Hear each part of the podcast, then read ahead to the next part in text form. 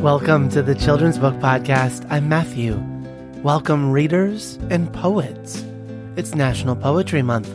Are you reading poems at school? Are you writing poetry? Oh, I can't wait to hear all about it.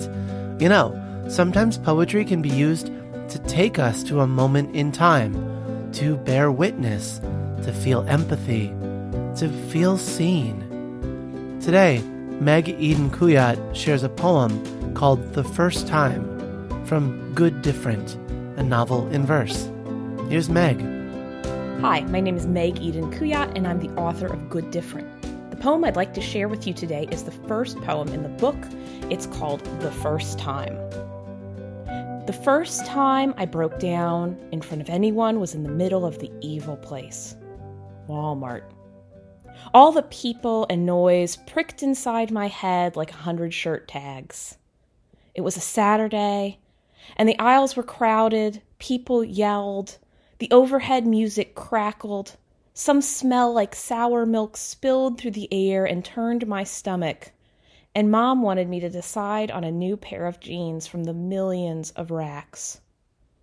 All of a sudden, the whole store, screaming kids and stiff AC air, was folding in on me like two tight hugs from strangers. I ran, locked myself in one of the changing stalls. Mom banged on the door, but I balled up on the dirty tile floor and cried and hyperventilated till my head stopped spinning and my eyes dried enough for me to see.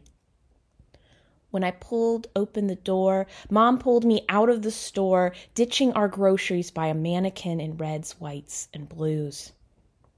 Once we got in the van, she locked the doors. She let me cry. She opened the glove compartment and gave me a pack of cookies.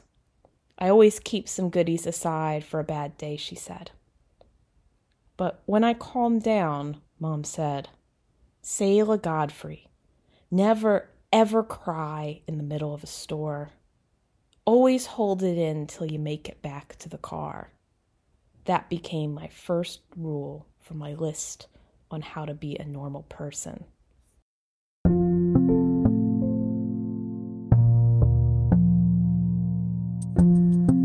I have been there. That is the very first thing this poem made me think. I have been there.